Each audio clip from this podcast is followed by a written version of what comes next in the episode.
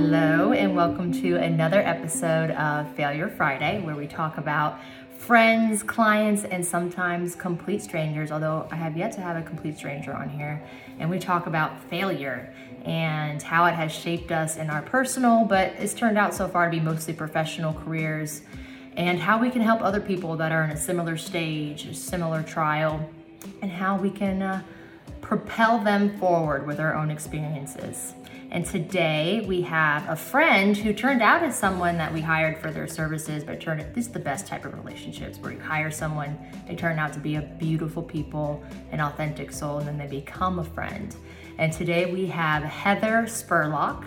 She's a, a aquatic behavioral specialist with certifications from infant swimming, Nicklaus Children's Merino Adaptive Aquatics, and IBCCES Autism and she has such an amazing story. Heather, thank you so much for being here. Uh, why don't you kind of lay the land, tell us how you ended up in this field or career, and just a little bit about yourself. Um, so it'll get heavy first. I'm sorry. Um, so we found out about infant swimming resource and teaching uh, self rescue um, from a newspaper article that was published about our son's drowning. Um, Steven drowned in May of 2013, and um, you know they put all your business out in the media, and so somebody commented on social media that we should have done ISR, and at that point, um, I was like, "Hey, what is that?" Um, and so I went on to research that. And um, after enrolling my kids in ISR for self rescue skills, um, we then decided that I was going to become an instructor. Not that smoothly. I'm sure that is not. Um, I mean, there were years later, obviously, but um, it's personal and professional. The whole thing is tied together. Um, so, uh, you know, our lessons were indoors uh, here in Jacksonville, and I would stand poolside, and I know you know, um, with my sunglasses on, watching them go through lessons, um, just so that they couldn't see that I was in tears watching them. Uh, I knew that they were safe, I knew that they were okay, but just watching the whole experience um, it was hard for me, especially after experiencing the tragedy of losing um, Steven to drowning.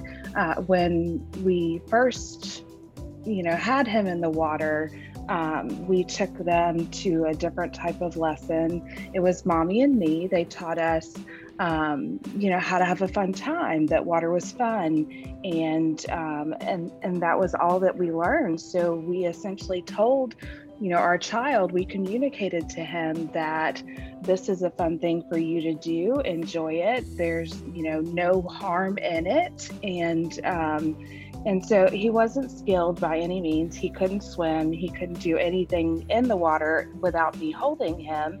Um, and so at that point, we put him in flotation devices. Um, whether it be a puddle jumper or the bathing suit with the flotation inside of it, um, he was always in one every time that we had him in the pool. And um, the day that he drowned, they changed him out of that um, flotation device. They put him into his regular clothes. They put all the kids down for naps, and he was the last one to be put down. She was changing somebody's diaper. Um, and he jumped back in the pool just like he had done every single time prior to that, he would go to the deep end, he would jump in, wiggle his way, because I'm not going to call it swimming, um, to mm-hmm. the steps, get out, walk back around, and then do it over and again. And so while my husband and I were at work that day, I can only imagine that that's exactly what happened um, the day that he did drown was that he thought he was capable of swimming. And every time he had jumped in prior to that, he floated back to the surface. And because he didn't have that suit on, um, it didn't bring him back up to the surface. Um, this is the first time I've ever heard you tell this story, which I get. I I think I thought so. You weren't there. No. Um, so I actually, and I told you I wasn't going to tell you this, but um, I am, uh, or I was a certified teacher. I taught elementary school, and prior to that, um, I taught preschool for many years. Um, and so I was in my classroom at um, Arlington Country Day, and Stephen was working um, at One to One Financial. And um, I'm assuming they called him first. The details are kind of fuzzy. I didn't have reception in oh my, my classroom. This particular day, we woke up that morning and he got up at like one or two o'clock in the morning and he wanted to play. And Stephen got up and played with him at like 1 a.m. Uh, it, it wasn't your typical day. And so he loves he loved daycare. Um, there were no transition issues but that morning he sat by the door in tears and he didn't want to go. Um, i was nine months pregnant with london and um, i had made up my mind. I was going into work that day. I was going to put in my notice tell them it would be my last day. I was going to go out on maternity leave. And so um, the substitute was supposed to be at my classroom at noon. She was an hour late um, in that time uh, was when Steven drowned. And so I missed the call. I don't even remember how they got a hold of me, but uh, uh, they just told me to go to the hospital and nobody would tell me what was going on. And so it wasn't until we got to the hospital that we actually found out what had happened. Wow.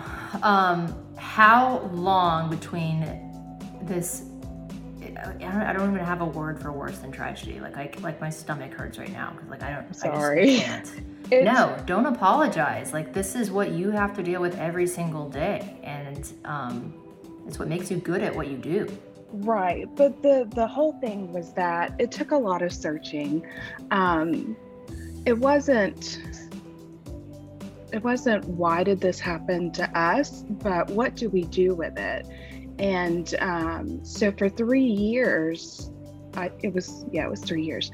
I'm like, okay, well, what am I supposed to do with it? I mean, I can sulk about it, and I do have my days. Um, some are harder than others, um, but what are we supposed to do with this? And so, um, you know, I just waited like for an answer because you know, I had no idea. And there are so many foundations out there that are raising money for these lessons and providing, you know, whether it be CPR or different types of self rescue lessons or even um, counseling to these families.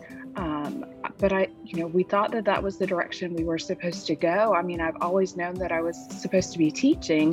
I just had no idea that it wasn't going to be in your traditional classroom setting. And so um, it was about three years. I walked out of these swim lessons in uh, on San Jose, right down the street from you guys, um, mm-hmm. and and clear as day, God was like, "This is it. This is what I want you to do." And um, I was like, all right, so maybe. You had a moment of clarity like that?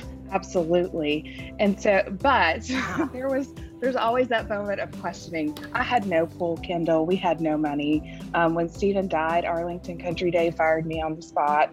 Um, afterwards, they said my termination reason was we hope you find peace. So within a month, I lost what? my son, I lost my job, and I had my daughter.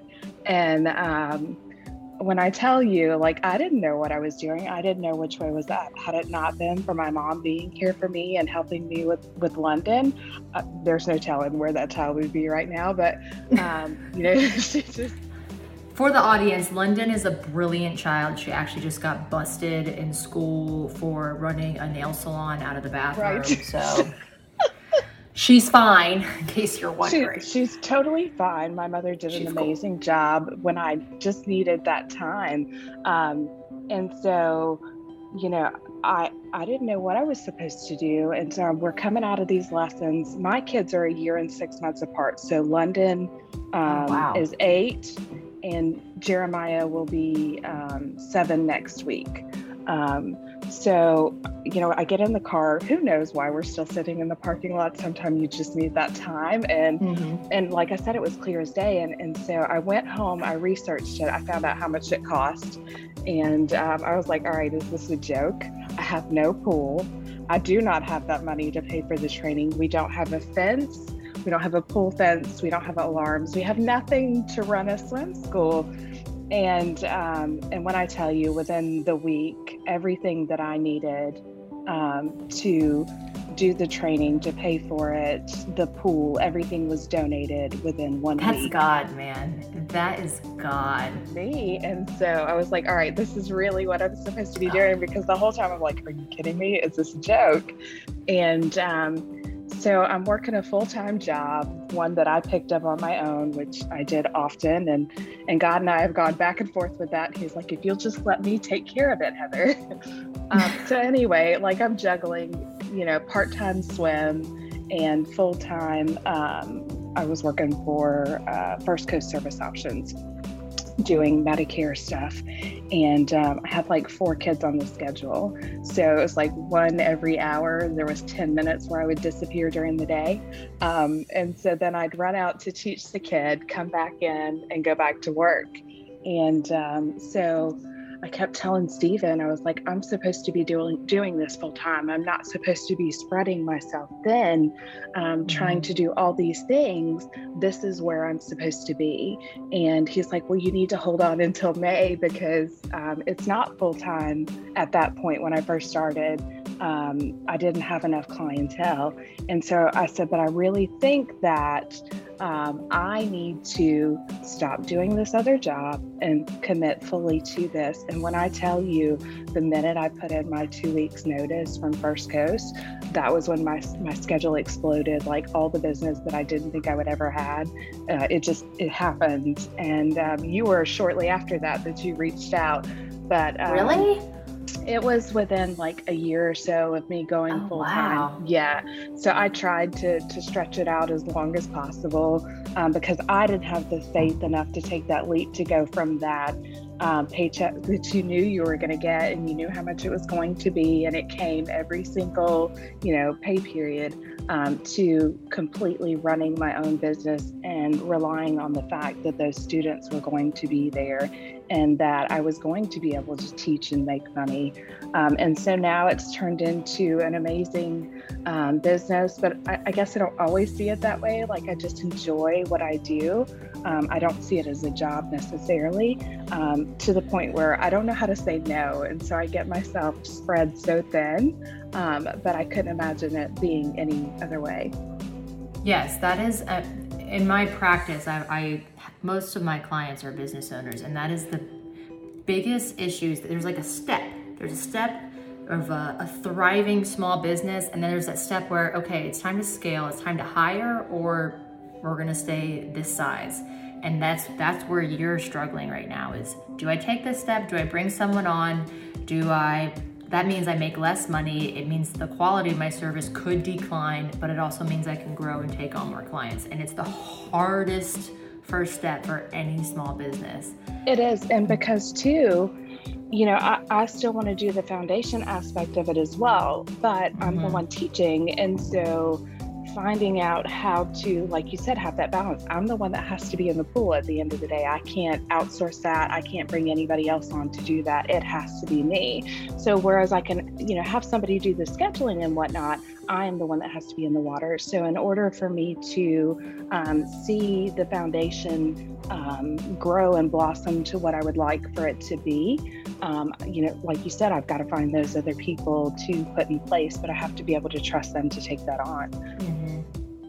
Yeah, that's and that's going to take time, which is something uh, the so for the audience, there's an on season and an off season. And stop me, Heather, if you can explain this better. But when the water is cold, what's the temperature that you prefer? So I cannot teach. Um, ISR regulations are 78 to 88. Okay. So if it's below 78 water temperature or above 88 water temperature, I can't teach in it. And then outdoor oh. temperature has to be above 60 um, degrees outside. But if you're teaching at 60 degrees outside temperature with a 78 degree water temperature, your child is freezing. Yes. and so am I. And so are you. So I don't know if that if I don't know how you could possibly see Steven's death as failure, but which failure do you want to bring into this? I think, and so that it was hard to separate personal and professional with this entire story. Um, I've tried. The, the failure on my part um, not saying I am a failure, but the failure yeah. on on my end was lack of research into swim programs, um, and also um, I'd say lack of research on flotation devices and how to properly use them. So was that there at this time? Yes, absolutely. It's been there the entire time. So I think so. Those were my failures. I didn't do the research. ISR has been around I'm probably going to misquote, over 50 years is what I'm going to say. Over no 50 years. way. It has been in Jacksonville. No way. Kendall, it has been in Jacksonville for 20 something years. And when I tell you, I was so angry, um, not only with myself, because we didn't know about it, um, but at the same time, you know, with the instructors here, because why are you guys not singing this at the top of your lungs? And so when I got into the water and my business exploded, and I was teaching from eight o'clock in the morning to 7:30 at night, I understood why we're not hearing from the instructors because there's not enough of us, and we are spending every single second we have in the water trying to make sure that these kids have the skills that they need to prevent drowning um, because there there are very few other programs. Not that I'm going to mention names, but um, mm-hmm. that like ISR in in this area um, that offer the rigorous uh, certification um, that ISR does. We go through um, my training was a little bit longer than everybody else's because I would not let them let me leave training without 100% me being confident that I was capable of teaching other students. Um, but typically it is six to eight weeks, eight hours a day um, in water and in book learning. Um, and, and it's not paid. So it's a full time job where you're learning how to become an ISR instructor um, and so, you know, I couldn't even afford childcare at that point, and we were we were five thousand dollars behind on childcare at um, the center that our kids were going to. And you know, you get a week or two behind, and they're kicking your kid out, and nobody said a word to us. Um, so everything, wow. you know, truly fell into place, and and God truly worked it out for us, so that um, I was able to complete that training. And um, for the first session, I taught out of my instructor's pool, and then after that, you know, I had different clients that would allow me to teach out of their pool. So we go into um, you know people's backyards, teaching out of their residential pools, um, and some of them will say, "Hey, you can bring other people with you," and um, and then I'll put together a couple hours worth of students that live in that area and just teach out of of the pools that people allow me to work in. So my question would be, what what would you have to do to train other instructors to be ISR certified? Because that's a lot more scalable, right? You can have multiple people in one pool at a time in charge individually, and add massive value because in that way you truly are solving, providing a solution to the tragedy that happened. Exactly. Um, so personally, for me to be in the water training them, I have to have several more years and probably oh. thousands more students under the belt. And then there's a whole nother um, program. How many more years? Be, I don't know for certain, but um, there's a master instructor program. Um, but I think bigger scale than that, which is part of where we would like to go as far as foundation is concerned. Um, I, for one, want to help cover um, like gatherings, almost like an event each year, retreat would be a better word for it, uh, to bring the families together to where they're with people that have experienced the same tragedy, but they're also doing things um, at that retreat uh, that promote healing and so that would that would be ideally where I would want to go with that. But I'd also like to cover um, scholarships for students as well as um, instructors. The training for ISR is twelve thousand five hundred dollars. Wow, it is. And so, um, I mean, and and at the time that I was becoming an instructor, they wanted it all up front. I didn't have money to put food on my table, so how was I supposed to come up with that? Um, and like I said, God worked that out for us. But, um, you know, does everybody have that same experience? No. I have a friend that I referred, she's a nurse. and um, and they approved her for the program, but she's a single mom with uh, four kids and one of them special needs. There's no way she can um, come up with the money to pay for the training. So there's a potential instructor that's just sitting wayside because um, financially they can't afford the training. So what could someone in a similar situation as you were, but at any stage, whether it's maybe uh, not many people are going to have the same inspirational event quotation mark that gets them into this field. Maybe no one else. I mean, but I mean, what someone trying to get into this who doesn't have the funds, what can they do? Are there foundations out there that do this already? Um, there is one, Live Like Jake, and she's the one that provided. Um, her name's Carrie Morrison, and her son Jake drowned a couple months after Steven. But she uh, currently offers um, scholarships for siblings of children who have drowned, as well as um, financially people who need that. Um, there's income verifications that she does, but if you fall within a certain range, um, they offer scholarships, and, and as long as the instructor accepts it, um, they're able to do that for the students. And then she's just recently added on a portion. She doesn't pay the entire amount of the training, but she pays some of it. And the exchange, I believe, for that is that the instructor has to teach so many students um, that are scholarshiped. So that's the only thing that currently exists, yes. In this area? Um, she is in um, Palm Beach area. But oh wow. Yeah. Um, so she was the first one that that I'm aware of that offered scholarships um, as far as for the survival lessons.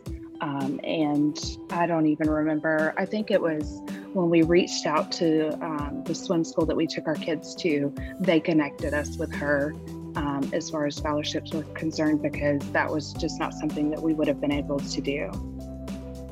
So one thing that AJ does, so AJ's always wanted his own foundation, but I I I just manage so much stuff to make sure that he really just has to focus on football that I I was honest with him and I was like I can't I can't take on another project. I'm afraid so, to.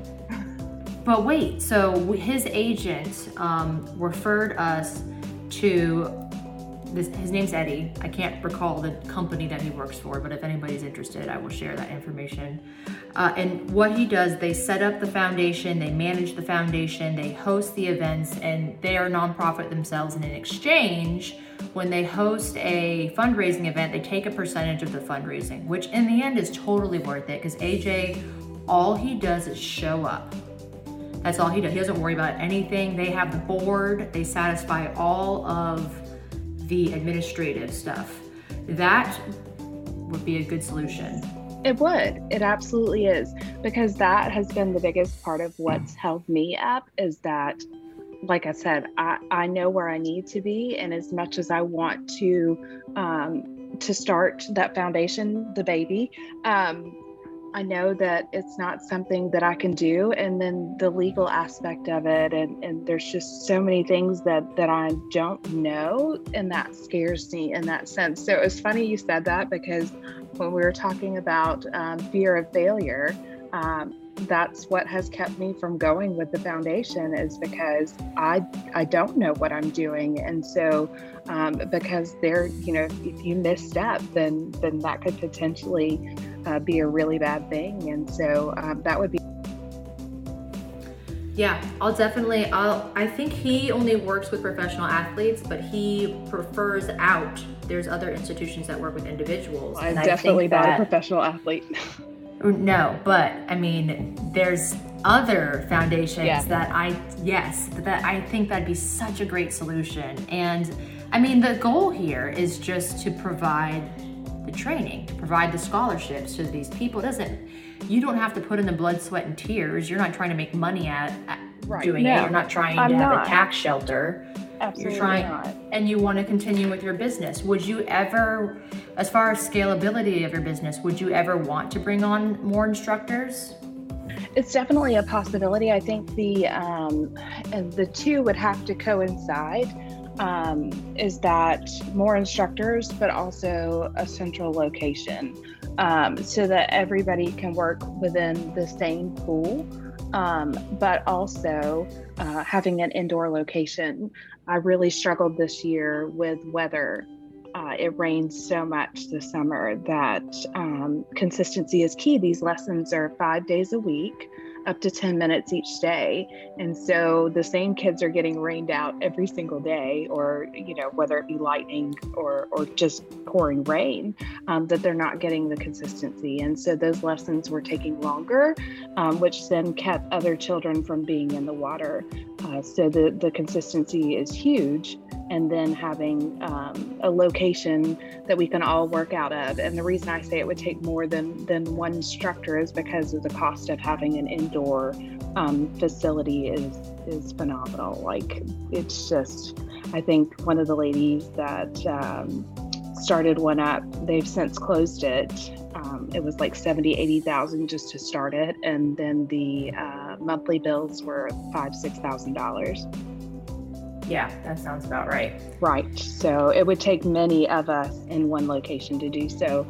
But the um, the instructor aspect of it, you know, just the educating alone, um, outside of the swim lessons, that you know, we see everywhere we turn um, the flotation devices on these kids, and, and people don't realize the false security that they're giving them. So there's so much more than just the in water aspect of um, teaching kids self rescue. This seems like a stupid question, but why, if they are truly so harmful in developmentally in a de- developmental aspect, why are they allowed to be bought and sold? So they are they are meant to be used on uh, open water in open water on boats or you know watercraft type things. Um, mm-hmm. However, we are marketing them in the swim aisle with the bathing suits and goggles and all of the other things. And so, uh, you know, I made the same mistake when when we had Steven. I didn't read what the thing said. I didn't pull it up online to see. Yes, it says it's Coast Guard approved, but it's not approved for swimming. None of these devices are actually approved to swim in um, because they hold the child vertical in the water. And the, the vertical posture is drowning posture. And so um, we also, really? you know, typically the children are younger and when we take them off, they don't know what's doing the work, whether it's them or the device. And like in my son's case, he didn't know that that's what kept him afloat. And so he tried to do the same thing without it, and he didn't resurface because there was nobody there to get him out. Speak to that again. The vertical position is the drowning position. What does that mean? So um, the flotation device holds you straight up and down. Um, mm-hmm. and I have this wonderful uh, flyer for that to demonstrate it. Um, but when you are straight up and down, you're not able to move forward or backward. You're just stuck. And so if you are treading water, you're just wasting energy but you can't move anywhere because you're vertical. And so that's why it's so important for you to be horizontal so that you can move forward and you're progressing towards whatever it is that you're trying to grab. Whereas with our self rescue lessons, say there's no edge, um, the child learns after they've uh, turned a year and they start walking, they learn to swim for a couple seconds, turn over and float to get a good breath and then flip back mm-hmm. over to swim again so that they can either get to the steps, the side, or whatever it is.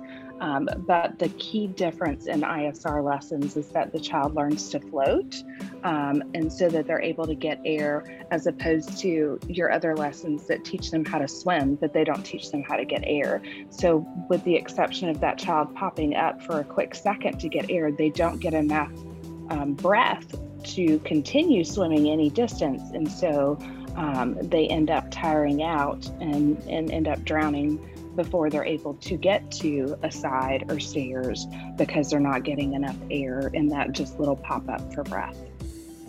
Yeah, it really is an amazing process. In the beginning, I I, I know it was hard. I could not. I I literally would not be here. Like I would I would watch on the camera to to make sure that you were there and that the baby was in the pool. But I mean, I I could not. My poor nanny, like she. At the time, we had Caroline and Cece, and they both would text me, and they were like, "Oh, this, I don't know if this is working." But there, there's a day where you come out and your kid, she, Heather will throw your kid in like a somersault position into the water, and they just go. Gently just, push them over. Yes, I mean it's, but it's amazing. You're like, you're like, oh my god. And I will. I don't know if I ever told you this, Heather, but Kenny, shortly after she graduated, she fell in the pool. I was out there with her, and um, and so was AJ. And this is a difference between a mom and a, and a dad. AJ's freaking out, and I'm like, wait. Daddy's girl. What she does. Right and that was the exact thing that you needed to do because so often um, we we run in to rescue and we don't give them the opportunity to use those skills. And so exactly. had aj had aj jumped in to get her and not let her use her skills you would have put it on extinction. And what that means is that she would have stopped doing it. And so there would have been a time where she could have fallen in and not turned over because she expected the rescue. Exactly. And it, it was I was so proud because it's scared. She fell in, and there's definitely a good five seconds where she like it's she's in that vertical position. She's struggling. She you can see she's freaking out in her water, but then she floats. Like, I know what to do. Screaming, still screaming when she comes right, up for air. Mad. But if they're crying and they're on their back, they're breathing.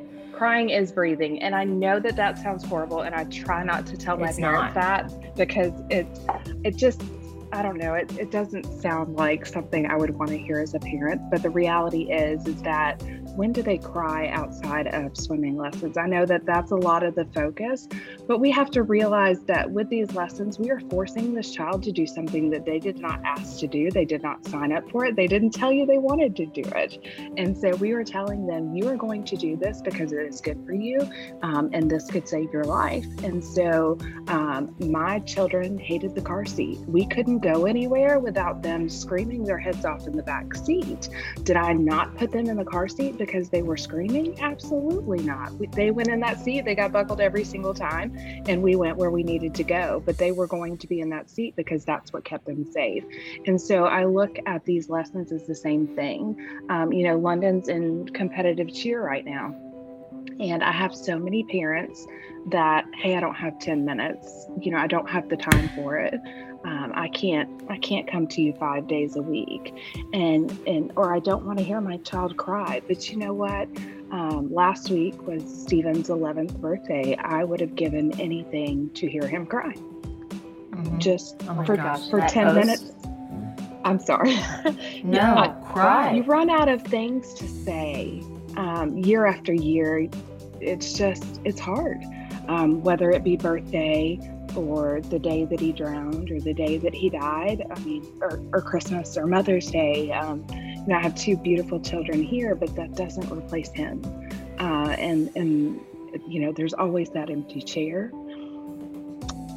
He's not here, and I would give anything in this world because it's a total of almost six hours in these lessons, um, just to hear him cry for six hours that's the reality of it. And so, um, and I even tell parents when we start lessons, if your child is crying, I'm able to hear their inhalations and when they exhale. So I know when to uh, submerge them so that they're not submerging on an inhale. Uh, so it's actually helpful for me when we're first training them to have breath control. Uh, if they're crying. And uh, I know it's not pleasant. I would love for your child, I would love for every child to enjoy it. Some of them do, some of them don't. Um, they will eventually. Wait, there's some kids that enjoy it. Absolutely. I was teaching um, serial killers straight no, up. No, no. I was teaching a little guy. Um, man, it must have been my second or third season in the water, and uh, he's he's about uh, artist age, and he fell asleep floating in the pool. No, he didn't. Mm-hmm. I refuse to believe. He sure did. I was like, all right, what am I supposed to do? He's sleeping. I don't want to wake him up. You don't wake sleeping That's insane. But no, he was asleep in the pool. Um, so I just let him float. I mean, what was I supposed to do? I couldn't. What lesson was that? Um, that was just the rollback to float.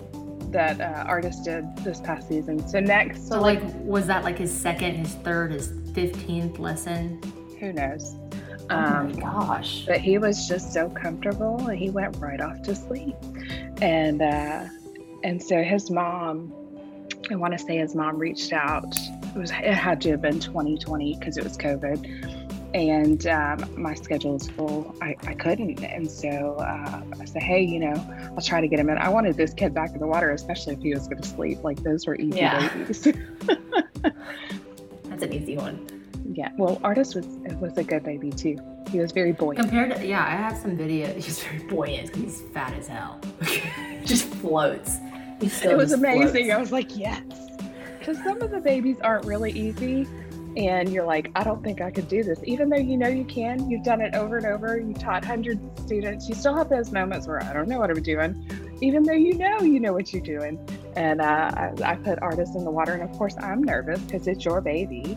And um, an artist just came right up to the surface. I was like, yes, it's gonna be a good yeah, one. He, he's a he has a health. I can't wait for him to do swim lessons because we did artist a lot a lot earlier than we did Kenny, which I highly recommend, guys. Like but I before before we conclude, I want to take the different perspectives. So we said, what is the next step for someone who wants to take the class? Tell me a little bit about someone who just lost a child. Maybe a child who, maybe specifically a child who drowned. What is a way for them to navigate through this? Like what what helps i can't even imagine but what are some coping mechanisms that were truly helpful and maybe even healthy i don't know if those two things can exist right after this happens right well you know I, i'm going to be totally honest with you and like i told you before was it took us almost three years to after steven's accident to get them in lessons and um, you know i told myself a bunch of lies I'm, I'm just going to be totally honest. I told myself it can't happen to my other children. I've already lost one. Like he couldn't possibly take another one away from me. And um, so we stopped going to any body of water. Um, we, you know, I, I didn't, I couldn't even bathe my kids.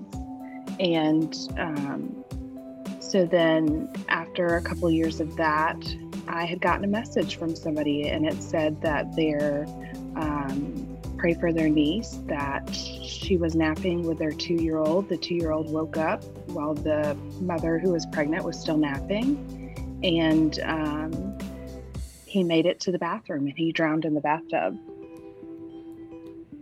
And so it was in that um, moment that I realized that while I was avoiding all these bodies of water, A, we have to sleep, and B, we all have bathrooms in our homes, or we should. Oh, and we're in Florida. There's pools everywhere. Right. And well, I'm not even from Florida, so I had no idea. Um, but those were the things that I told myself, and, and we didn't go to anything water for a very long time. Um, and so it, it, took somebody telling me that uh, their their you know grandchild, niece, nephew, whatever, drowned in a bathtub. And I was like, okay, well, um, we have to get my kids in lessons. And so, you know, I even tell parents to this day, um, it's one of those fake it until you make it moments. Um, I taught a kid two seasons ago who drowned. Um, it was a non fatal drowning in um, Pensacola, I believe. I didn't even think that could happen. That's how it does. I, I can share that with you some other time. But non fatal drowning, she's perfectly fine, nothing wrong. One month after her drowning, they had her in the water with me. And, um, whoa. And which was great because it happened. She had no recollection of it. So there's nothing stopping her from doing it again. Um, mm-hmm. because you know the child was two or three so because she didn't remember any of it what was to say that she wasn't going to walk right back out to the next pool and jump right in just like she did before? Whereas, why, why didn't she remember any of it? Do you think? I have no idea. I don't, I don't know. Um, and so grandma got her in with me, and um, I took it super slow because A, I have the knowledge of losing your child to drowning. Um, B, I know that um, there is going to be some hesitancy um, on their parts and also the trauma of her drowning um, for the grandparent. Uh, so I just made sure that I was over explaining everything to them so that they understood um, and built that trust with them so that they were okay with, you know, the lessons for the child. And um, they brought her back to me this past season, and she's a little fish. She's amazing. Um, oh. And so uh, it, it, takes longer um, dealing with ones that have drowned um, or with the families who have lost a child to drowning, whereas, you know, hers was non fatal. So you have fatal um, with injury, I'm at fatal uh, obviously is death, but non-fatal with injury, and then non-fatal no injury. Um, and so she was non-fatal no injury. Uh, we hear a lot about dry drowning and, and whatnot. Um, dry drowning doesn't exist. It implies that you drowned and there was no water involved. Um, so just knowing those terms, those are key. But um, it's it's something as far as somebody who's been through it and getting into these lessons it's a very slow process, slower than than you know what we do with a typical child. And um, and my motto is "fake it till you make it." I put on my sunglasses inside, um, and I never, I didn't let my kids see that I was crying or that you know I was really upset watching them do it. But man, those the positive um, reinforcement once they're done with lessons, uh, it's so so important. Um, and just knowing that you are giving your child a skill that could save their life makes it totally uh, worth yeah. it for me. I'm going to ask you a hard question. Um, do you feel obviously it's rewarding in the way that you're making a difference, but do you feel like these lessons are adding to the trauma of your experience in any way? I would say no. Um, I find myself in off season right now with nothing to do, and it's the hardest thing.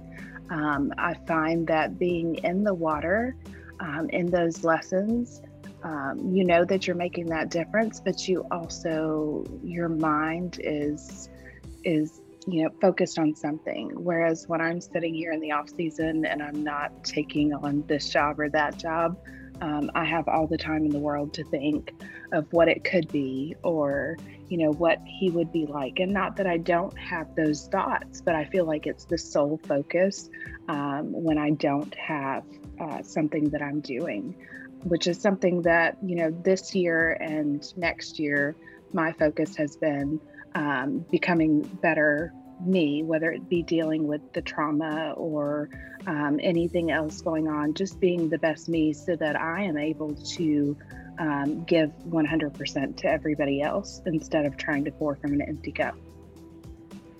Yeah, that's, I mean, that translates across every single industry, every career, every, no matter what you're, I mean, you cannot pour from an empty cup. You can't. And I felt like I was getting there. And so then, it, you know, we're at a place now that we can, you know, do some of those things. And, um, and that was part of why I want to, um, add in the aspect of counseling to our foundation because a lot of it's not oh, yeah. covered. The the therapy needed is not covered with insurance and not to mention the people that don't have insurance. So So what is the next step for you in your business? Obviously, for the foundation, it's just getting it started, starting the paperwork. But in your business, what is the next step that you're going to take in 2022? So, next step, um, uh, I'm going to try. If you want to share it. I, I, have no problem with sharing. I am all over the place. I drive from North Jacksonville almost to St. Augustine daily. Um, so we've really got to um, focus on our area. I'm still going to take all of my clients that I've had previously, but I'm not going to spread myself so thin because it really needs to be grown on our side um, because I'm the only instructor from, um, I would say, Riverside into Georgia. If you were to partner with an instructor, what type what type of process would you go through? Would you want to go through to ensure that that's a good fit? Um, I would probably definitely say we'd spend some time together in a pool. I think that it's, uh, you know, it's awesome when you do have another instructor to work with. Um, because of the simple fact that if you're struggling with something, you know, to have an outside or to be able to look in, um, they may have a different perspective than you do. And so um, having that other person in the water is, is so helpful. Um, and then, two, you can work together to provide those lessons, and um, some of the children are able to pick up on those things quicker. Um, but I find that yeah, I, I, do really well working with other people. Um, I think the key is just for me that you know it's not just about making money. Yes you can make great money but it's so much more than that to me. And, and i think that if you have that same mindset um, and you're willing to work hard um, i'm i'm going to be just fine working in the water with you. And what what are some positive characteristics psychology attributes that have come from your version of, of this trial or failure? Like, what, how has it changed you, and how has that made you better at your job? I would say, and I, I probably have said it before, is that the empathy and compassion because of having gone through it that I bring to the table, um, in addition to the certifications and, and my education. Um, I feel that, that those things are most beneficial um, just simply because I know what the other side looks like, and um, I don't want that for anybody. And so, um, and I let my parents know that, you know, we we are living this every single day. And so, if there's anything that I can do to help you to keep that from happening to you, then that's what I want to do. So, you think it made you more compassionate um, more empathetic, especially to the children. Like I said, I don't, you know, I don't want your kid to cry. I want them to enjoy it, but at the same time, um, lovingly, um, we're able to skill them, and uh, and and it's not just a self rescue skill. They learn to swim, and they get to have a good time in the water. Um, you know, Kenny went from being very hesitant to uh, she enjoyed the lessons. Yeah No, but it, it's really cool to watch. It's, I would say, from the parents' perspective, as, as someone who had only has the experience of ISR, you have to be consistent. It's like with anything, really, but it's just be, because it's your child and, and we dote on our children. It's you have to keep doing it, even if you don't see improvement, because all of a sudden one day it's going to get a lot better, and you'll be like, "Oh wow, yeah, Yeah. that wasn't that bad today," and then it's no. just it, but it happens really fast after you get to that day. That day where it's like a fake cry. Yeah. Oh my gosh, like you get that fake today. cry. She did great today. She was crying, but like it was a fake cry, like she was making herself cry, and then every day is easier after that.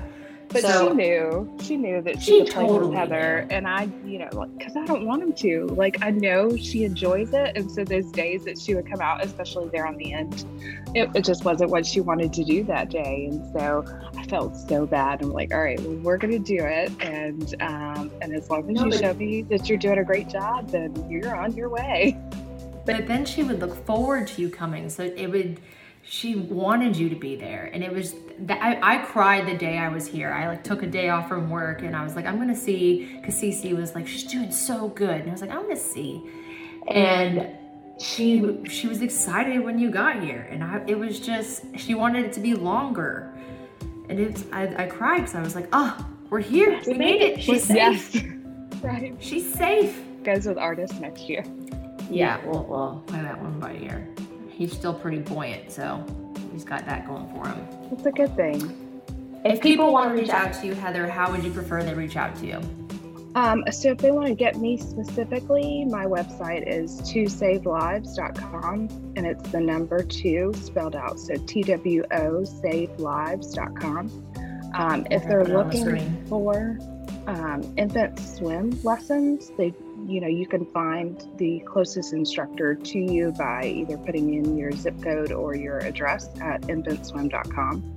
And um, it'll pull up whoever's the closest instructors to you. Uh, and you can reach out to them. Um, typically, we have our emails and our phone numbers listed. Um, there's lessons globally. Um, the majority of the instructors are in the United States, but um, there are some instructors in other countries as well. Are you okay if people who are trying to get into the industry reach out to you or people that would be interested in meeting with you for partnering or getting in the pool with you? Absolutely. I um, I also have parents who have lost their children to drowning. Um, they reach out as well, and I'm totally okay with that. Wonderful, and I'm sure you can share a lot of those resources with them as well. Um, thank you so much for coming on here. You hold a special place in my heart. You really do. I'm not just, saying that. Thank you. I appreciate You you, guys. will. You've definitely become a little bit more in our lives than the, the, the swim instructor. And I, I, hope that I really enjoy it. I've, I've enjoyed the um, the time spent with your children in the water, working with them, and um, and then even outside of that, we've really really enjoyed getting to know you guys. Thank you. And that is our episode of Failure Friday. We're going to have all of Heather's contact information, website, ways to contact her. I want anyone, whatever direction you're coming from, to reach out to Heather. She truly is an expert in this space, obviously, coming from a very personal place as well. Um, thank you so much, and uh, I'll talk to you probably tomorrow. Awesome. Thanks, love. Alrighty.